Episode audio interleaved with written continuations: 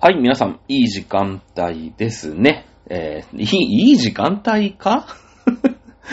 いや、もうなんかね、お昼はもう全然いい時間帯じゃないよね。うん、ということで、ジャドラでございます。いやいや、本当にさ、その、ね、毎週暑いねっていう話をして、えー、毎週暑いんですよね。なんか台風が来て月か、来、今週というか、だからこの番組が放送される、ちょっと前は台風で少し雨降るみたいな話になってるけど、もうずっと1ヶ月ぐらい雨が降ってないわけ、その梅雨明け。で、しかも今年梅雨明けの前も結構晴れ続いてたんで、あの、梅雨明け宣言してからのその戻り梅雨みたいのなかったでしょ？もうずっと晴れてんの。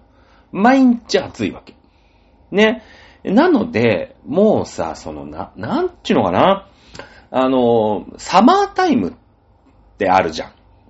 ね。なんか、日本でも一時期導入、うん、するしないみたいな話がちょっとあったぐらい、えー、だと思うんだけれども、もうね、サマータイムを、例えばね、あの、サマータイムって、その、やっぱり夜明けが早くなるから、まあ、2時間ぐらい、あの、こう、前倒しでね、うーん、みんな活動をして、そうするとこう、夜が長く使えるから、こう、なんかプライベートすげえ充実しますよ、みたいな、そういう感じまあ、だって今ほんと、下手したら、ちょっと夜更かししたらもう薄明るいもんね。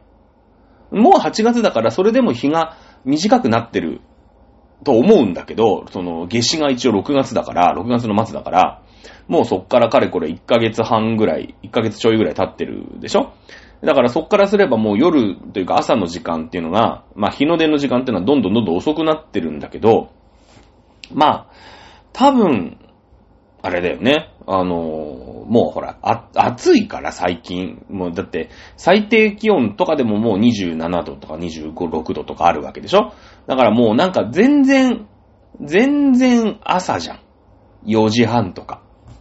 ね？だから、まあそういうのでサマータイムって言って全体的に2時間早めましょうみたいな感じになるんだけど、もう多分、この地球的に、なんだろうね、そのサマータイムは2時間とかじゃもう無理じゃないですか。ね、絶対無理なんですよ。おそらくね。だからもう、その夏の3ヶ月、まあ、7月、8月、9月とかは、うーん、なんだろうね。もう12時間ずらそう。そろそろ。うん。そろそろ12時間ずらしていい。だからそのなんていうの？もう12時間ずらすの簡単じゃん。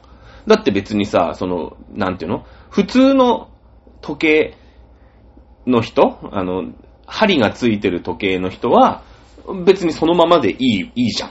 どうせ12時間ずれんだから。もうせーの用意ドンで12時間ずらせばいいわけ。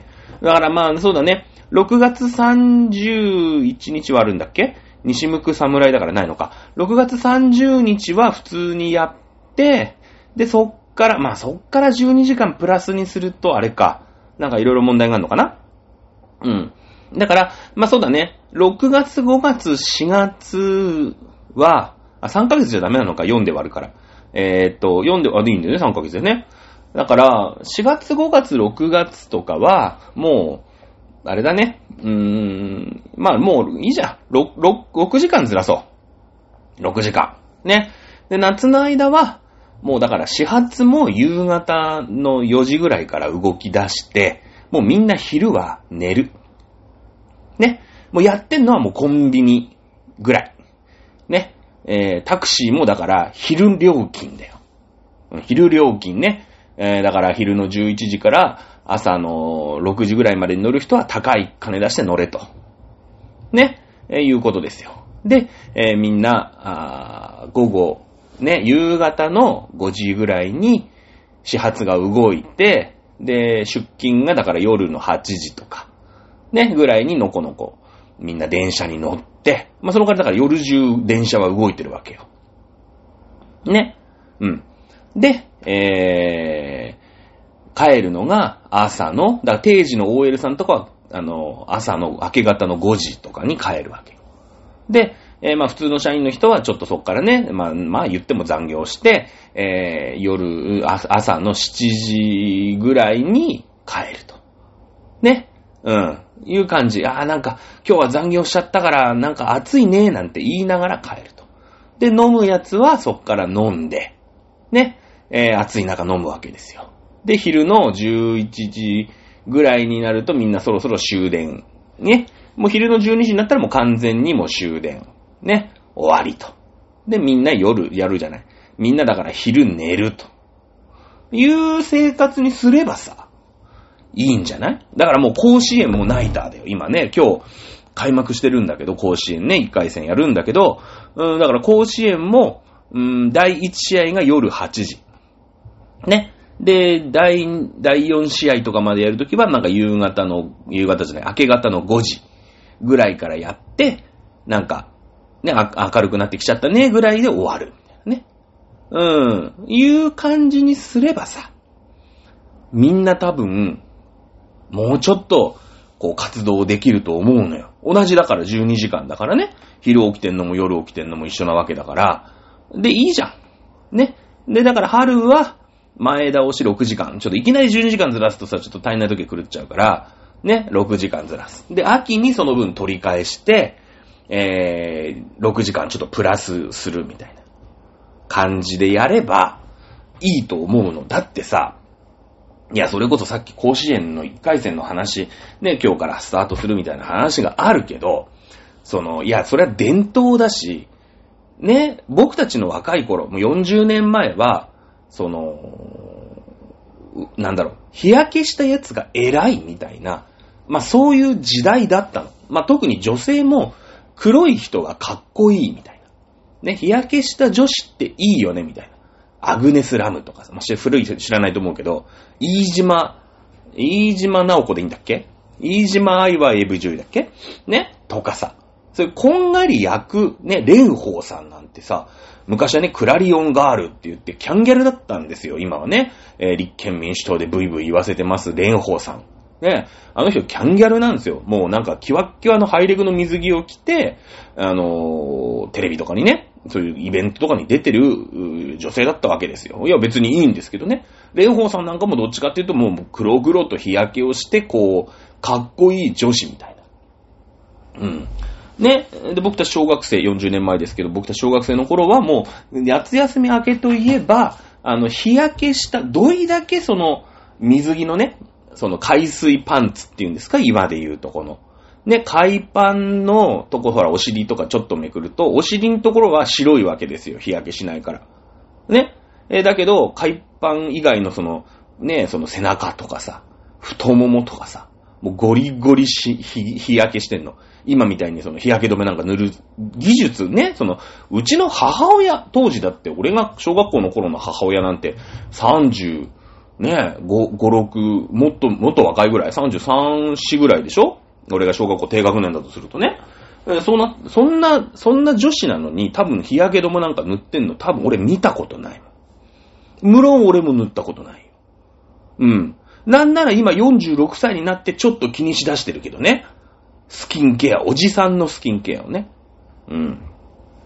ぐらいにしないと、その、人がもうね、多分、その熱中症とかで何人死にましたみたいな、その話はたまにニュースになるけど、まあおじいちゃんだしねで済んでるけど、そのうちみんな死ぬわけ。多分。いや、本当に、その甲子園とかも、その急にね、まあほら、甲子園ってその高野連っていうさ、その古き良き伝統がとかさ、そういう老害がね、えー、仕切ってるから、まあ、絶対その炎天下で甲子園やるのが偉いんだみたいな時代のやつが仕切ってるから、老害が。あのー、もう絶対変えないんだけど、そのうちよ。そのうちセンター守ってるやつが、いきなりばったり倒れるわけ。うん。で、試合中にほら全国中継だから。ね。で、ばったり倒れて、そのまま担架で運ばれて、そいつ死ぬわけ、どっかで。うん。いや、だってさ、まあまあ、そりゃね、いろいろ脱水症状があったりとか、ちょっとね、あの、こう、体調が悪かったりっていうのがあったにしろ、でも甲子園じゃん。その全校生徒の一心な期待とか、地元の夢とか、ね、県代表とか負けてった奴らのこととか考えたら、そんななんか体調不良とかで、なんか、出ませんみたいなね。ことって、やっぱ子供じゃ言えないじゃん。やっぱり。いや、そりゃ、その後ね、あのー、ワイドショーとかで、いらんこと言う人はいっぱいいるよ、後付けでね。いや、なんかそういう雰囲気作りがなかったんじゃないかとかね。えー、そういうことを後付けで言うやつは絶対出てくるんだけど、マスコミってそういうもんだから。ね、バカだからね、基本的には。だけど、センターのやつがいきなりばったり倒れて、担架で運ばれて、そいつが死ぬわけ。で、そうするともう、あのー、なんか甲子園どうなのみたいな、甲子園バッシングみたいなのが、いきなり出てくるわけよ。絶対。その、日本中で総叩きにするから、日本って多分、その、一人誰かが生贄にならないと、絶対変わんないんだけど、でもね、今、ほんと今日10今ね、昼の12時3分なんですけど、今この瞬間に、甲子園で野球やってるやつは、すげえ熱いわけじゃん。いや、なんなら見てるやつ。ね。その、甲子園にさ、高校が出たから、その、全員でね、1年生は、まあ、3年生はほら受験とかあるからあれだけど、1年生は全員応援だ、なんて言って。僕は野球好きだから、僕は高校3年生の時に全員応援だって言って、応援に行って僕はすごい楽しかった。よ。うん。生徒会だし、生徒会だし。ね、もう花形も花形だしさ。ね、自分の高校3年生のお友達がね、えー、野球で甲子園出たと。行きたかったもんね、野球。で、僕は野球大好きだから、いいよ、全然いいけど、もう野球なんかもう見たくもないと。いつもね、父ちゃんが野球見てて、まあ今なかなか地上波でも野球やってないから、父ちゃんが野球見ててテレビが見らんないっていう家庭も少ないとは思うけれども、ね、野球なんか全く興味がないと、なんだこの炎天下にね、あの、引きずり回されてって思ってる子もいるわけじゃん。今この瞬間に、甲子園で多分3万人の人が、まあ、3万人のうち、そうね、まあ、2万人ぐらいは自分が好きで言ってるからいいけど、まあ、少なくとも1万人弱。ね。うん、1万人嘘かな。まあまあまあ、でも何千人っていうレベルで、この炎天下で見たくもない野球に借り出されてる奴がいるわけじゃん。ね？で、そのブラスバンドが、ブラスバンドでもいいし、全校応援のやつがいいし、ばったり倒れて、まあ若いから、今んとこ死んでないけど、そのうち誰か死ぬの。多分。そしたら、手のひらを返したように、あの、マスコミが甲子園を叩き出すわけね。まあ、テレビ朝日っていう、その朝日新聞社っていうマスコミがやってるんですよ、あれって。主催は朝日新聞社がやってるのね。だから、まあ、テレビ朝日、だからネット甲子園ってテレビ朝日がやるんだけど、その、テレビ朝日、朝日新聞社っていうメディアの仲間がやってるから、まあ、マスコミではあんまりね、その、表だって叩かれないかもしれないけど、でもやっぱりね、死人が出るってことはそういうことなんですよ。結局は。ね。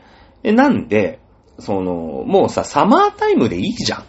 12時間ずらして、夜8時から、ね、えー、試合やればいいじゃん。夜だったらまあ、まあなんか、許されるかもしんないし。いや、俺だってさ、買い物行こうって思うけど、この時間別に、いや、それはお腹がもうペッコペコで、家に何にもないと。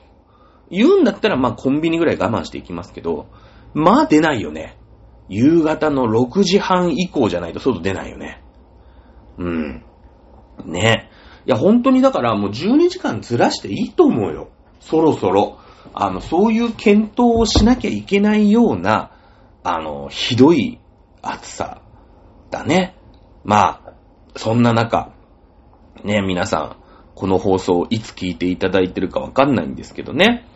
あのいいよね。皆さんね。涼しいとこで聞いてください。炎天下の人、今すぐお家にね、入っていただければと、はい、思います。そうですね。えー、そんな感じで、はい、暑い暑い。まあ今日ね、8月6日、今日収録してるのは8月6日なんで、え8月6日といえば、うーん、広島にね、えー、原子爆弾が落とされたというところで、まあ普通の歴史番組だったら、こういう時に合わせて、その広島、長崎の原子爆弾であるとか、ね、えー、アメリカ大統領のね、あの、お話をしたりとか、まあ、そんな感じな番組になろうかと思いますよ。まあ、この来週にはもう8月15日、えー、終戦記念日ということに、まあ、なったりするわけでしょ。うーんなので、そういったことに、えー、スポットを当てがち、ね、当てるのが普通だと僕は思いますよ。僕は思いますけど、この番組はね、そうじゃないんですね。えー、そうじゃない。あの、先週からね、ベルサイユのバラやっちゃってるんですよね。先週からベルサイユのバラやっちゃってるんで、で、しかも、ちょっと後悔をし始めてるんですけど、なんでかっていうと、あの、僕、ベルサイユのバラよくわかんない。エヴァンゲリオンだったら大体語れるんですけど、ベルサイユのバラ、ま、漫画っていうかアニメちゃんと見たことないのね。で、漫画はもう、ちょっと大変すぎちゃうから、もうアニメ、ね、えー、編集されたアニメの方を見て、あの、この頃のフランスってこんな感じだよね、みたいな話をしようとしてて、えー、先週は、あの、もう登場人物とね、歴史背景みたいなのの、うーん、解説うん。で、まあ、終わったわけですよ。ね。あのね、ちょっと後悔してるね。結構大変だってことがね、分かってきました。さあ、えー、いうことでですね、フランス革命に、まあ、の前夜ですよね。えー、まだ、まあ、マリー・アントワネットが、おつ、嫁いでいくときですから、そっからまだ20年ぐらいあるのかなえー、20年もないか。マリー・アントワネットを嫁いだの14歳ですからね。さあ、今日から第1話、ね、50話ぐらいありますんで、どんだけ、どんだけはしょるかっていう問題なんですけど、まあ、1話は、さすがにね、あのー、はしょれないですよ。なんかほら、ね、僕も1話1話解説していったら、その、1年かかりますからね。ベルサイユのバラと一緒のね、時間使うわけですから、あのー、あれね、はしょるとこははしょっていきたいなと思いますけれども、さすがに1話はね、はしょれないですよ。さあ、第1話、えー、表題が、オスカル、バラの定めっていうね、えー、いう、まあ、表題というかね、題名がついております。はい。あの、基本的に女子かける女子なのにね、バラっていうね、面白いですよね。この辺がなんか時代をね、あの、やってますよね。普通なんかゆりの定めとかになると思いますけれども。はい、これわかる人、不女子です。はい。えー、オスカルね、えー、言いました。まあまあ、昨日、この間ね、あのー、何ですか？えー、登場人物の軽い紹介をしましたので、皆さんね、なんとなく分かっていただけまあ、オスカルぐらいだったらね、もしかしたらもう、皆さん分かってるかもしれないんですけど。はい。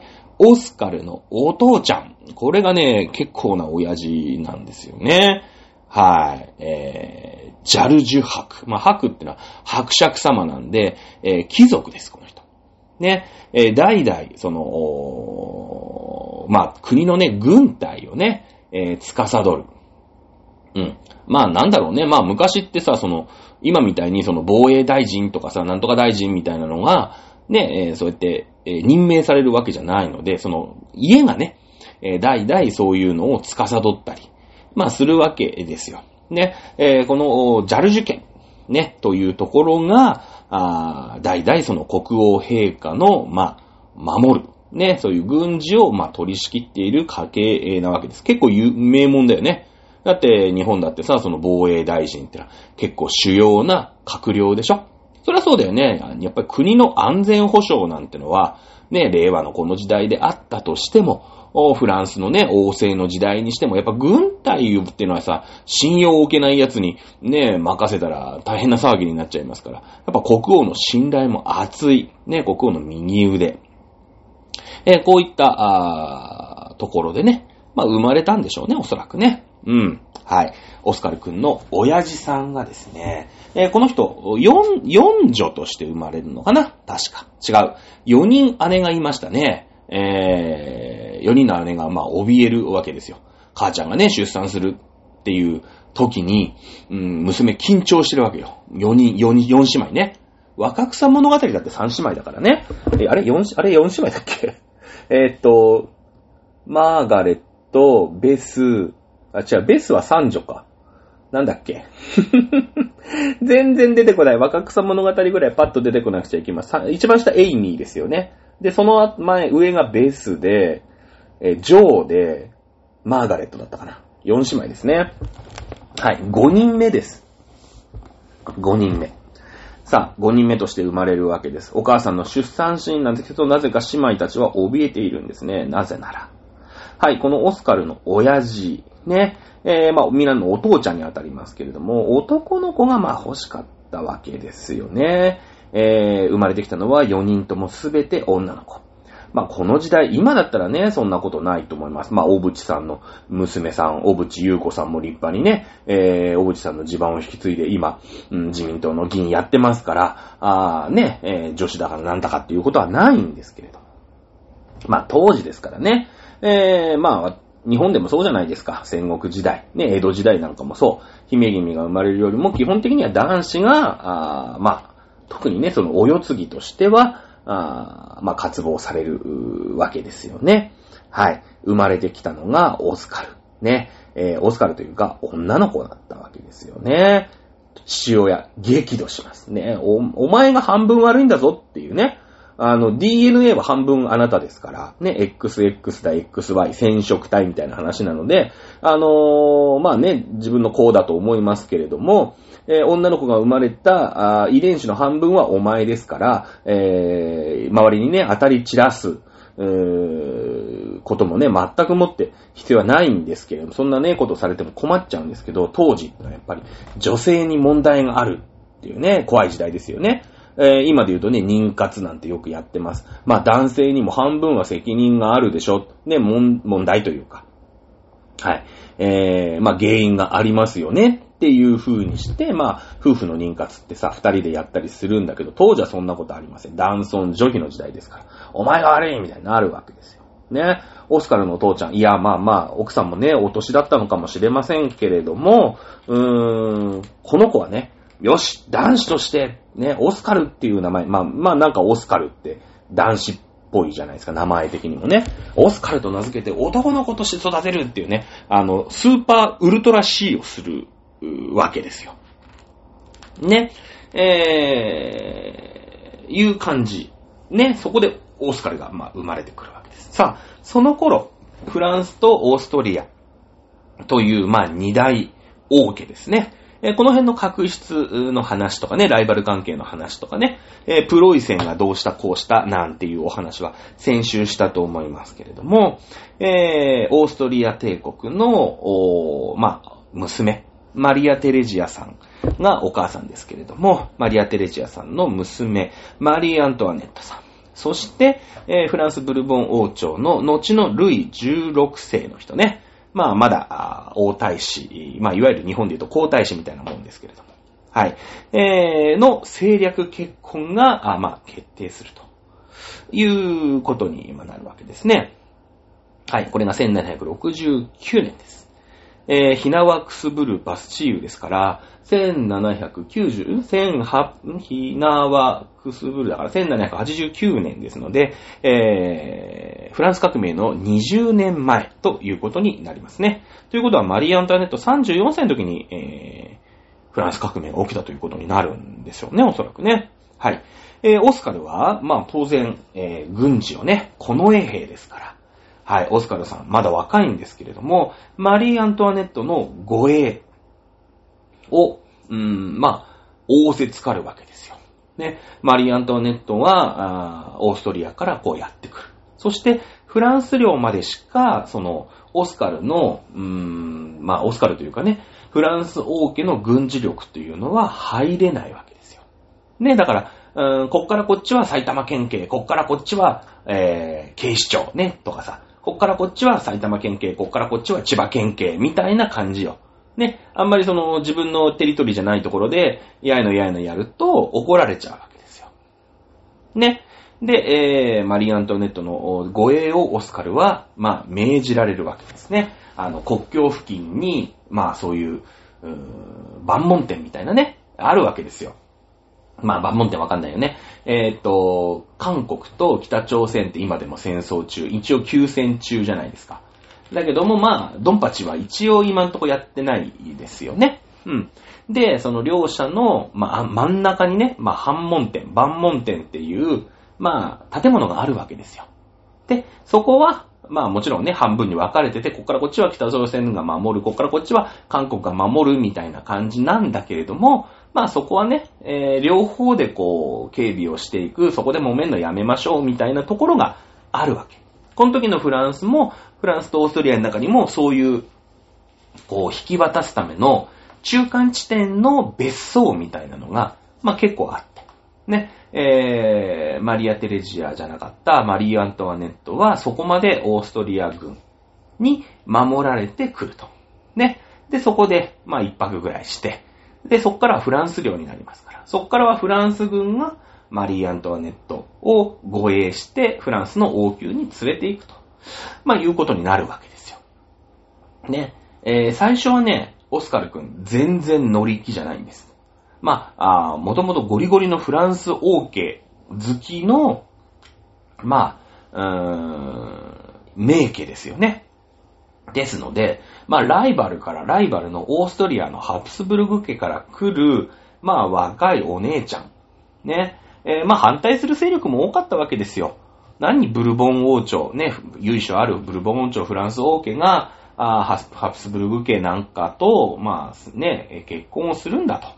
いうことでね、まあ、国内に反対意見も多かったわけですよ。まあ、もちろんそれはフランスにしてみても、スペイン、ハプスブルグ家がね、スペインにも分岐しましたので、両スペハプスブルグ家にスペインが挟ま、あフランスが挟まれるという形になるので、ちょっと勢力図、パワーバランスも変わってくるということですよね。うん。えまあ、なんやかんやあってね、うん。あのーまあまあ、しゃあないと。仕事だしやるか。ということで、えー、オスカルくん。まあ、前回言いました。親友であり、幼馴染であり、自分の部下である。アンドレ。いましたよね。アンドレ。アンドレは孤児なんだよね。で、この名門のジョルジュ家に孤児として引き取られて一緒に生活してる。だからまあ、あ男子です、もちろん。で、えーですので、血は繋がってない。うん。だけども子供の頃からすげえ一緒にいる幼馴染。うん。で、えー、まあ、オスカルは女子ですからね。心も女子ですから、この人。この人は私は女だっていう自覚があります。性同一障害とかね、LGBT とか関係ないんですね。はい。あの、この人は女子です。ただ周りが男子として、後取りとして育てるっていう、うーん、なんだろうね、女上手直虎みたいな感じですかね。うん。感じだと思いますけれども。アンドレがね、まあまあね、あの、オスカルさんと、ね、オスカルちゃんって、あの、乗り気がないのはわかるんだけど、いや、今フランスもこういう状況なんで、オーストリアとね、まあ結婚するのもしょうがないし、お前はね、国王陛下に、えー、こう、なんていうの？うん、付きそ、付き従っているわけだと。部下なんでしょと。これ仕事なんだから。やんなきゃダメじゃね？ね。えこんな風には言ってないんですけれども、劇中ではね。まあ、ざっくり言うとそういう感じでアンドレが一生懸命説得をするんですよ、オスカル。うん。で、まあ、しょうがないって言って、えー最終的には、アンドレとオスカルが、まあ、決闘をしてね、えーこの絵隊長をしょうがないオスカルが引き受けるわけですよ。で、その、この絵隊長を引き受けるっていうことはどういうことかっていうと、うんこのオスカルちゃん、女の子オスカルちゃんが、えー男として生きていく、男として社会生活を、まあ、生活を始めるっていうことだよね。そこ、それを自分に受け入れるということを認めると、いうことに、まあ、なるわけですよ。ね。ってことは、そのオスカルちゃんとアンドレさんは、ね、アンドレ君とオスカルちゃんは、まあ、いい仲なのよ。割と。ね。まあ昔からさ、血も繋がってないから、まあ結婚もできるし、男と女だからね。アンドレは男だし、オスカルは女だし。まあそんなんで、ね、子供の頃から一緒にいて血も繋がってないってなりゃさ、そりゃなんかちょっと好きだの嫌いだの？みたいな話になるわけじゃね。ね？だけどアンドレっちのは、やっぱ立場悪いよね。その自分は孤児で、えー、そのオスカルの親父に引き取られて、えー育ててもらったみたいな恩があるから、その、オスカルちゃん好きですって言い出せないじゃん。この辺はなんかまあ、詳しくは書かれてないけど、なんかそういうことだと思うの、結局。ね？だけど、その、やっぱり自分は、その、まあ、密かにちょっとは好きなオスカルちゃんの部下だから、こう、ね、やっぱ、じ、自分の部、ね、部隊長さん、オスカルちゃんにはしっかりしてほしいみたいなのがあって、こうアンドレがもう、自ら説得するみたいな。それってなんかこう自分のね、こう恋路を諦めるみたいなのもちょっとあんのよ。なんかもうここで、ここ1切なポイントじゃん、ほぼほぼ。わかんないけど。ね。まあ、アンドレも、ね、アンドレは本当に好きだから、オスカルちゃんのことが。だけど、こう、男として、うーん、生きていくぞと。ね。えー、オスカルがもう男として、その、この絵隊長というね、えー、まあ、立場として生きていくと。いうことを、まあ、決意するわけですよ。いろんな葛藤があってね。いやいや、なんかそのマリー・アントワネットの護衛か、ってこれ認めたら俺はもう男として生きていくしかないな、この道で生きていくしかないな、もうドロップアウトできないわけですよ。ね。で、そんなのに、こう、もしかしたらだからここで、あの、アンドレが、ね、俺の、俺はオスカルのことが好きだ、俺と一緒に逃げようって言ったら、1話で終わるよね。何にも起きないよね。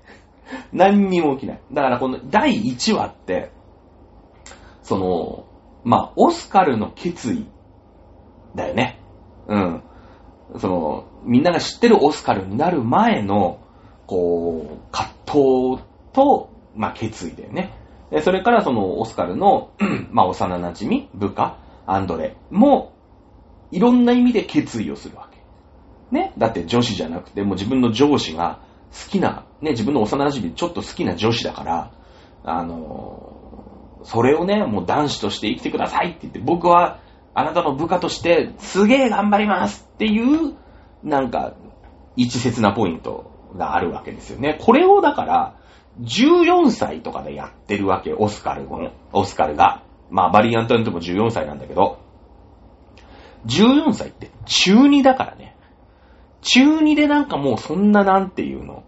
まあそこでこう人が引きつけられるのかななんか、みたいな、そういう、その自分、少女漫画を読むこと、まあ同世代じゃない。まあもっと下の世代が読んでるのかもしれないけれども、なんかそう自分たちと同じ境遇というか、うーん、まあ運命にこう振り回される同じ世代の子のお話として、えー、まあ特にね、マリオ・アントワネットとか、えー、オスカルは女子なわけですよ。で、ちょっと少々エッジが効いた女子なわけですよね。いろいろあって。うん。なので、その辺にこう非常にこう共感を呼ぶ。まあ1話っていうのはつかみだからね。うん。やっぱ1話で掴んでさ、読者アンケートにね、次が読みたいですってこう書いてくれなかったらすぐ打ち切りになっちゃうから、ね。ここでだから、こう、ティーンズ女子のハートをがっちりこう、なんだろう、どうなるんだろうみたいなね。この人たちどうなるんだろうみたいな。そしてこう、こっから、まあね、その、何不自由なく、マリア・テレジアの娘として、まあ生きてきた14歳の女の子が、そのハプスブルグ系とか、ブルボン系とか、ね、オーストリアハプスブルグ系とスペインハプスブルグ系がどうしたこうしたとか、ね、ハプスブルグ家両方に挟まれたフランス王朝がとか、ね、えー、宗教改革でプロテスタントがたちがゴリゴリのカトリックに対抗してできたプロイセンがとか、ね、えー、まあそんなようなもろもろいろいろありまして、この中学校2年生の男女が折り広繰り広げるフランス革命の物語さあみんな見るったら、まあなんか見るよね。46歳のおじさんでも、まあ、ああ、なるほどね。ね、わあ、なんか売れる理由わかるわーっていう感じ。あるよね。さあ、よかった。これがね、第1話です。ね。えー、つかみとしては完璧ですよね。はい、第2話。えーっと、第2話は、まあその、この絵隊長として、アントワネットを迎えに、えー、いるわ、行くわけですよね。うん。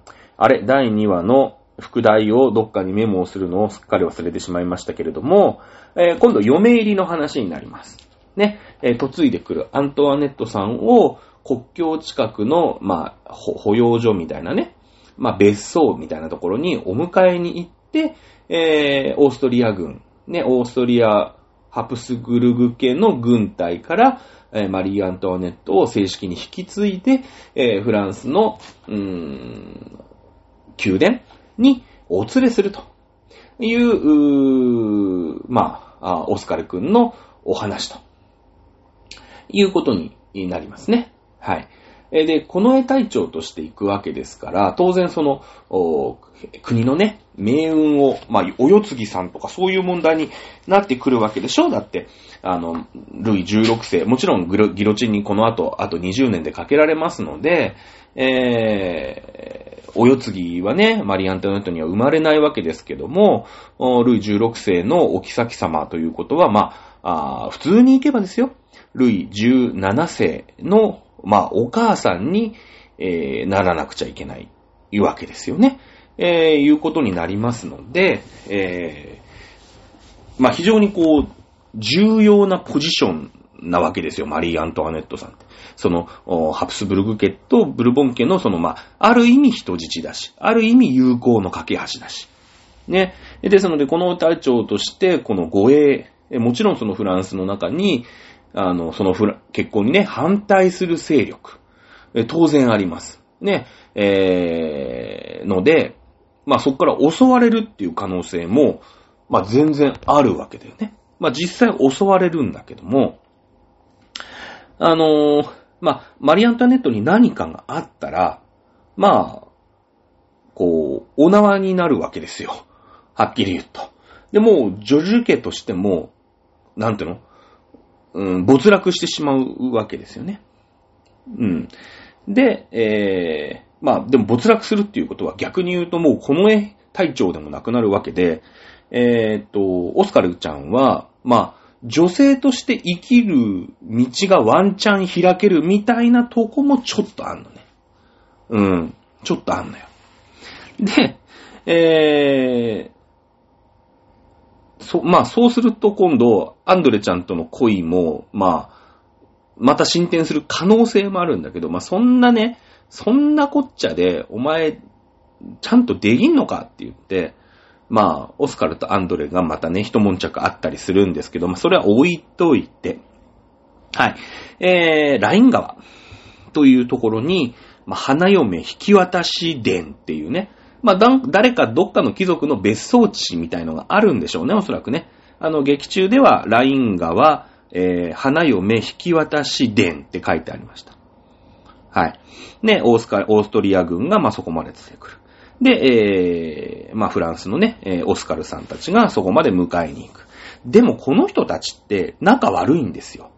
なんでかっていうと、フランスとオーストリアって、戦争ね、そんな、ぶっ潰しはしないよ。だけども、マウントを取り合ってるっていう話したじゃないですか。ね？だから、ちょっとした小競り合いとかは多いのよ。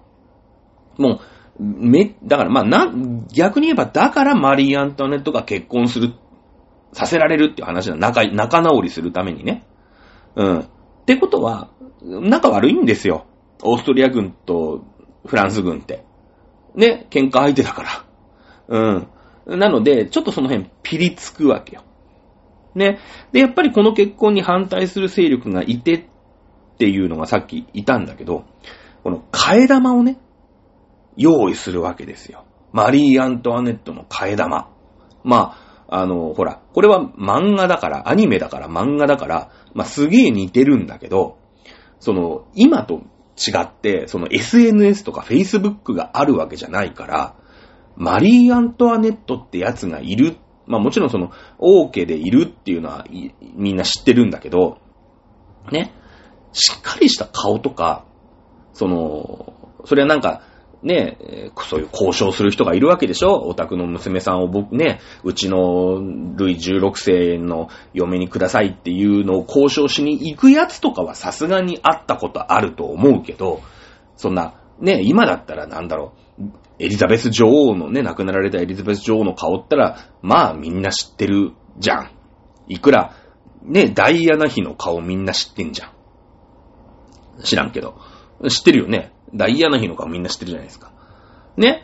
えー、トランプ大統領の顔みんな知ってるじゃないですか。バイデン大統領の顔みんな知ってるじゃないですか。テレビとかね。あるし。ね。ダイアナ妃の顔もみんな知ってるじゃないですか。だけど、知らないんですよ。みんな知らないんで、こう、替え玉を、に、こう、差し替えちゃえ。ね。みたいな、そういう、まあ、悪い奴がいるわけ。だ替え玉にすればさ、その今度フランス王朝の次の国王の嫁はんを牛耳れるじゃん。自分の思う通りに、こう、言えるじゃん。ね、自分の、例えばなんか、ね、えー、オーストリア帝国にすごい有利になるように、ルイ16世をこう誘導するような、とか、ね、えー、今のフランスの軍隊の配置はどうなってるのかっていうのを喋らせたりとか。まあ、スパイだよね、要はね。うん。えー、で、替え玉。まあだからもうマリアントネットも殺され、殺しちゃってどっかにね、埋めちゃって、その、まあ、都市格好がよく似た偽物を、うーん、嫁がせようぜ、みたいな人がいるわけ。ねわ悪いよね。これがだから、フランスの中にいるわけよ。オーストリアの中にいたら簡単だよね。だってオーストリアの中でぐさって刺して、えー、代わりのやつをこう出しゃいいんだけど、まあ、オーストリアはオーストリアでそのプロイセンっていう、ちょっとこう、武装勢力みたいなね、うん。まあ、江戸時代で言うとこの薩摩藩とかさ、長州藩みたいな。一応その幕府、江戸幕府の中にいるのは、いるんだけど、まあ、あんま言うこと聞かねえな、みたいな、そのプロイセンってやつ、ね、奴らがいて、まあ、そこともちょっとバチンコしなきゃいけないんで、まあ、なんとか、その、フランスもその間に攻めて来られても困るし、えー、まあ、だからちょっと、ちょっと仲良くしようぜ、みたいな雰囲気だから、まあ、オーストリアは割とこう、ちゃんと、えー、ライン川の嫁引き渡し殿までは、マリー・アントネット何にもすることなく連れてくるんですよ。問題はフランスですよ。ね。足元見てくから、オーストリアの方の。うん。なので、その、やっぱりさ、自分のね、その、貴族同士の争いとかで、マリー・アントワネットの替え玉がさ、自分のなんか例えば、実の娘みたいなね。なんかそういう息のかかったやつを送り込めれば、こう、王家乗っ取れるぞみたいな貴族がね、まあ、いるわけですよ。ね。で、そいつが替え玉を、えー、オルレアン公って言うんだよね。オルレアン、まあ、公っていうぐらいですから、まあ、伯爵なのか、公爵なの、公爵かなはい。えー、まあ、貴族ですよ。そいつが替え玉をよこすんですよ。替え玉よこすってことは当然マリー・アントネット殺されるってことですからね。えー、で、まあ、こう一つ策を打つわけですよ。やっぱりオーストリアから来るね、オーストリア人のマリー・アントワネットに対して全部服を脱げと。ね、オーストリアの、うん、そういう、まあ、まあ、なんちゅうのかな、こう、儀礼っていうのかな。うん、それはオーストリアの王宮での、うーん、決まりだと。ね。え、こっからはあなたはもうフランス王家に入るわけですから、こう、フランスの、うーん、衣装、フランスのアクセサリー、ね。えー、そういったものにすべて、えー、着替えさせるよと。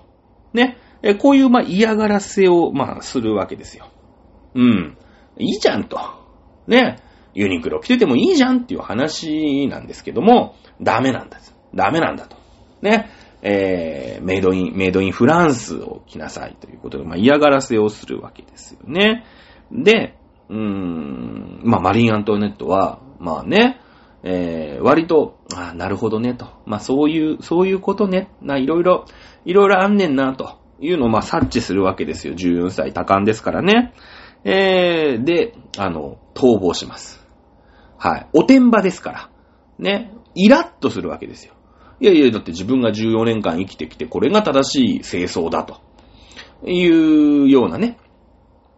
えー、まあ一応ちゃんとおめかしをしてきてるわけでしょ自分が嫁入りする時の嫁ぐ衣装なわけですから。だけど、お前そんなのはね、オーストリア製だろうと。うん？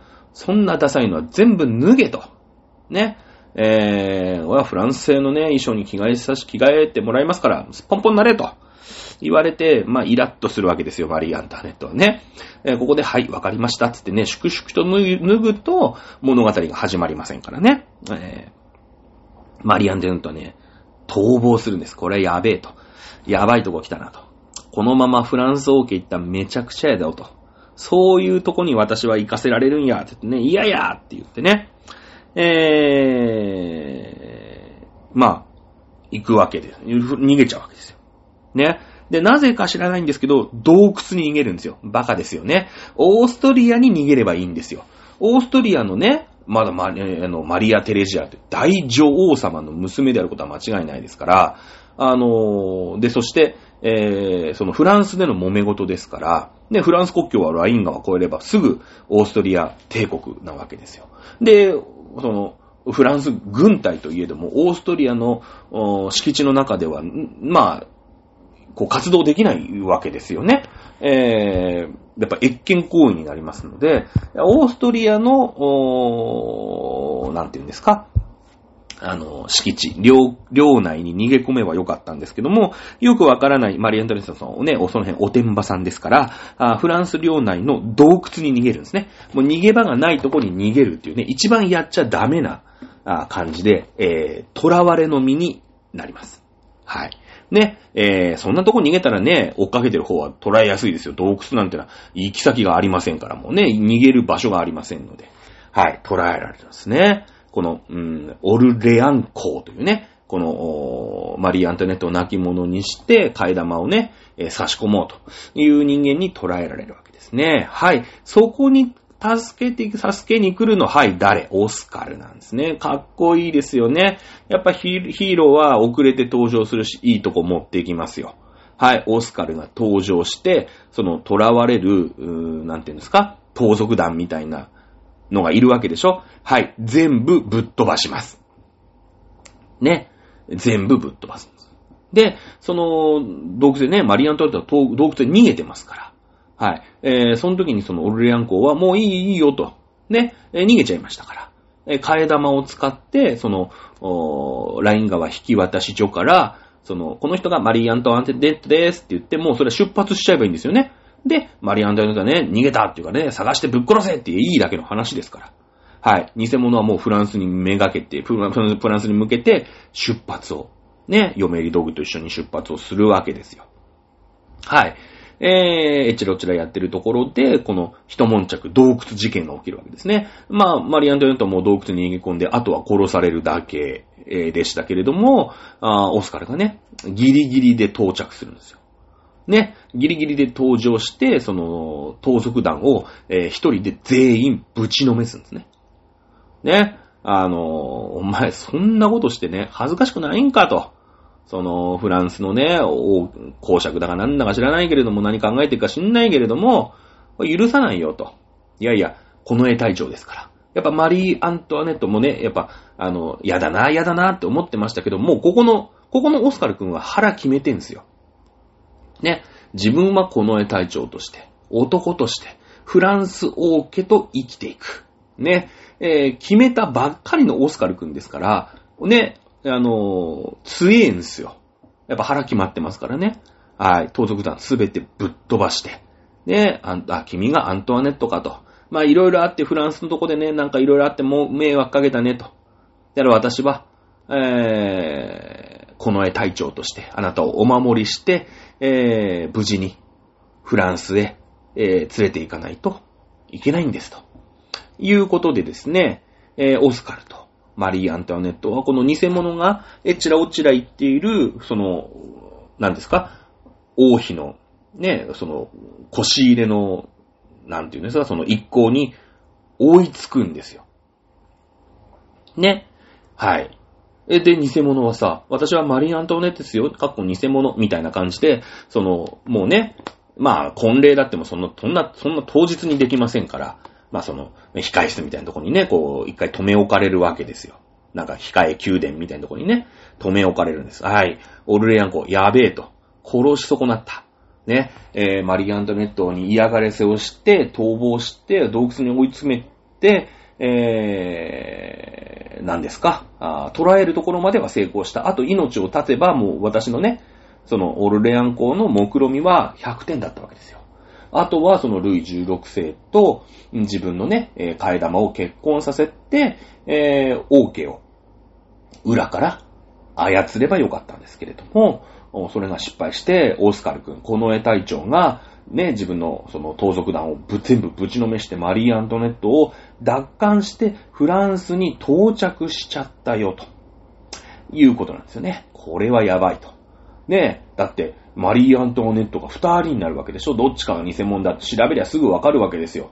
ねえー、それはだって、えー、その、なんて言うんですか？あまあ、オーストリアに紹介すりゃすぐわかりますよね。バレちゃいますから。はい。えー、じゃあって言ってね、その替え玉にしたお姉ちゃん。ね、14歳のお姉ちゃんの替え玉ですから、まあ、14歳、14、5歳ぐらいのお姉ちゃんなわけでしょ。はい。えー、偽物はホル、オルレアン公に、まあ、切られるわけですよね。口封じをされるわけです。ね。えー、はい。ルイ16世と、まあ、本物のマリー・アントネットの婚礼儀式が、まあ、行われることになる。ただね、このルイ16世っていうのがね、あんまイケメンじゃないんですよ。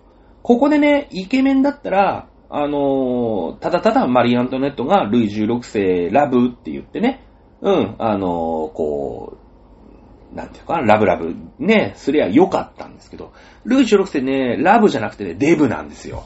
残念なんですよね。これ本当にルイ16世ってのは割とガタイの良くて、まあ、肥満というかね、えー、体型だというふうに言われている。これ史実なんですけれども、ね、えー、ルイ16世と、まあ、婚するわけですけど、このマリー・アントネット14歳が全くときめかないわけですよ。ルイ16世に。ね。まあ、それはね、その結婚する時に、そんな自分を替え玉にしてみたいな、そういうさ、貴族の最もドロドロとした、その、なんていうの？フランスの、ね、貴族の嫌なところを、まあ見ちゃってるわけじゃない。ね？自分のその、なんかそういう権力闘争に、こう、追い、ね、やってるさ、ね、そういうところを見てるわけでしょ？はい。で、しかも自分が嫁がされてる、えー、ルイ16世は、まあまあのプッチョで、ね、えー、全然男としての魅力がない。ときめきがない。ね、いうところなんですけれども、自分を、ね、助けてくれた。はい。え何ですか、洞窟で囚われていた時に自分を助けてくれた、自分の一番のお付きの近衛隊の隊長である、まあ、イケメンのね、オスカルさん。ね、オスカルくん。あ、助けてくれたんだからすごい仲良くするにありがとうと。私はあそこで殺される、ね、殺されるはずでしたと。ね、あなたが相続山を全部ぶちのめして助けてくれたから私は命をつなげました。言うんですけれども、いや、実はね、オスカル女子なんですよ。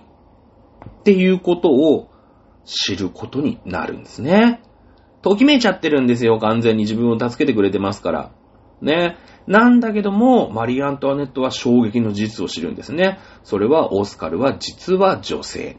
ね、男性として近衛兵として、自分に使えるようになった。ここがまあ、なんでしょうね。その、一筋縄ではいかないですよね。これがオスカルが男子で男子だったら、別になんか近衛隊長と、ね、裏でイチャコラすればいいっていう、ただの、なんかゴシップ漫画で終わるんですけれども、上司なんですよね、オスカルちゃんはね。えー、いうことを知ると。いうところかな。1話、2話。まあ大体そうだね。1話、2話。まあまあ、最初のうちなんでこのぐらいスロースペース、スロースペースでしょうがないとは思いますけれども、これがね、えー、1話、2話です。はい。すごいよね。売れる理由がちょっとわかるもんね。なんか、あのー、その男子と女子っていうのをうまく使ってるよね。うん。あのー、ね、オスカルとアンドレもそうじゃない。あそこは、本当は男子と女子なんで、うまくいきゃ普通のカップル成立なんだけども、えー、片っぽが、ね、オスカルが男子として生きてっちゃうから、うまいこといかない。ね。うーん、今度は、自分の、自分をすごい助けてくれたナイト。ね。この衛兵であるオスカルが、あ実は女子っていうね。自分と同性だ、みたいな。ああ、そういうことみたいなので、こう、なんていうのかな。うーん、当時のね、えー、マーガレット読者をわしづかみにするっていう、このなんかこう、食い違いというか、すれ違いというか。まあまあ、あのー、少女漫画にはよくあると思うんだよね。なんか、うん。あのー、わかんないけど、よくありがちじゃない？なんかその、叶いそうなんだけど叶わない恋みたいなのってよくあるじゃん。なんか、おす、ね、こう、実は血が繋がってたとかさ。なんか そういう、そういうパターンよくあるよね。うん。というところで。えー、まだね、フランス革命の負の字も、あのー、まあ、物語には登場していません。はっきり言ってね。えー、まだ歴史的な事実ってのは、オーストリアからマリアントワネットが嫁いできたっていうだけなんだけれどもね。えー、やっぱそのぐらい、こう、フランスの王家ってのは腐敗してたってことなんですよ、やっぱり。あの、貴族のね、権力闘争のこう中心となっていたりとか。まあ、あこれからね、その、こんなもんじゃなくて、えー、マリー・アントワネット・おてんば女子は、フランス王家の、まあ、様々なドロドロ、ね、えー、を、まあ、体験していくことになるんですけど、それはまた別の話いうことで、え、今日は1話と2話、こんな話だよ、というのをね、えー、やってみました。はい。お腹いっぱいだね。これね、なんだろう、慣れてないから、結構結構時間かかる。あの、少女漫画を見るのにあんまり慣れてないんだろうね。おそらく。だから、その、まあ、見慣れてないので、非常に気を使って見なくちゃいけないので、まあ、漫画は断念したんでアニメなんですけど、割とね、あの、疲れるね。うん。でもなんか、あの、こうやってね、えー、ベルサイユのバラちゃんと解説しましょうなんていうのをやると、普段あんまりネットカフェなんてもう行かないじゃないですか。なんか終電を逃すことももうないし、うん、ね、なんか、どんなに飲んだってちゃんと家に帰って来れるんですよ、46歳だから。